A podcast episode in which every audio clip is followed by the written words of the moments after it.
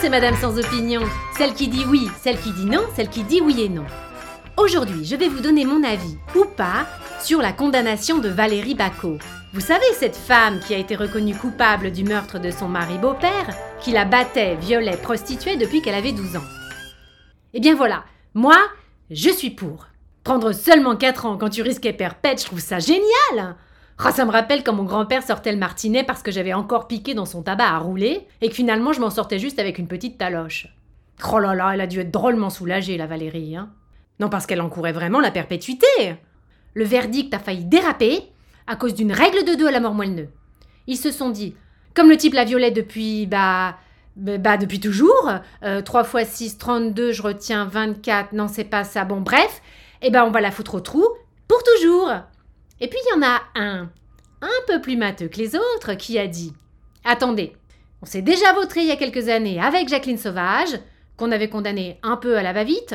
On a eu tous les féministes au cul pendant des mois pour que finalement elle soit graciée. Faisons gaffe Et c'est comme ça qu'ils se sont arrêtés sur le chiffre 4. Là où je suis moins d'accord, c'est pourquoi condamner cette femme à une peine qu'elle ne va pas faire. Non, parce que dans les 4 ans, il y avait 3 ans de sursis, et comme elle avait déjà fait un an préventive, elle est sortie libre du procès. C'est absurde. C'est comme dire à son chien viens ici et dans le même temps le foutre dehors avec un coup de pompe dans le cul. Ça n'a pas de sens. Après, ce que je trouve super, c'est qu'il y a quand même une justice. Hein. Enfin, une justice juste, je veux dire. Prenez Alexandra Richard, par exemple, qui, elle aussi, a buté son mari violent. Eh bien, elle a été condamnée à 10 ans. Pas 4, 10. Et c'est normal. Elle n'a été que frappé, violé, insulté, et cela seulement pendant huit ans. C'est vrai qu'en comparaison avec ce qu'a subi Valérie Bacot, ça fait petite bite, hein. Et je trouve ça bien que la justice prenne ça en compte. C'est comme pour le bac finalement. Il faut des coefficients. Les coups dans la gueule, c'est le minimum, donc c'est seulement coef 1. Le viol, c'est coef 2. Coef 3 si c'est par un membre de la famille, avec une pondération en fonction du nombre d'années. La prostitution, c'est coef 5, et caetera, et caetera. Alors non, tout le monde n'est pas traité pareil.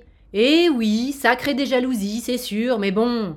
Moi aussi, quand j'étais petite, je nourrissais de la jalousie envers ma cousine, à qui mon grand-père filait vraiment le martinet. Bah, je m'en suis remise.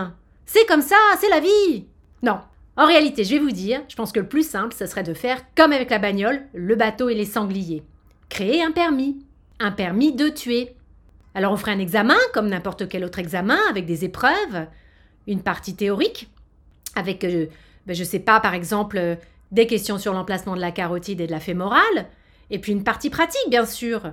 Euh, une épreuve de tir à blanc d'abord, hein, sécurité avant tout, puis à balles réelles, sur cible mouvante, par exemple sur un prêtre ou sur un fourniret. c'est sûr que si on délivrait ça en amont, ça réglerait pas mal de problèmes en aval. Hein. La justice n'aurait pas à se faire chier à devoir démêler qui a biflé qui de force et pendant combien de temps. Bref, pour ou contre, je ne sais pas, mais je vous laisse. Faut que j'aille réviser mon permis. Ben, je vous dis pas lequel.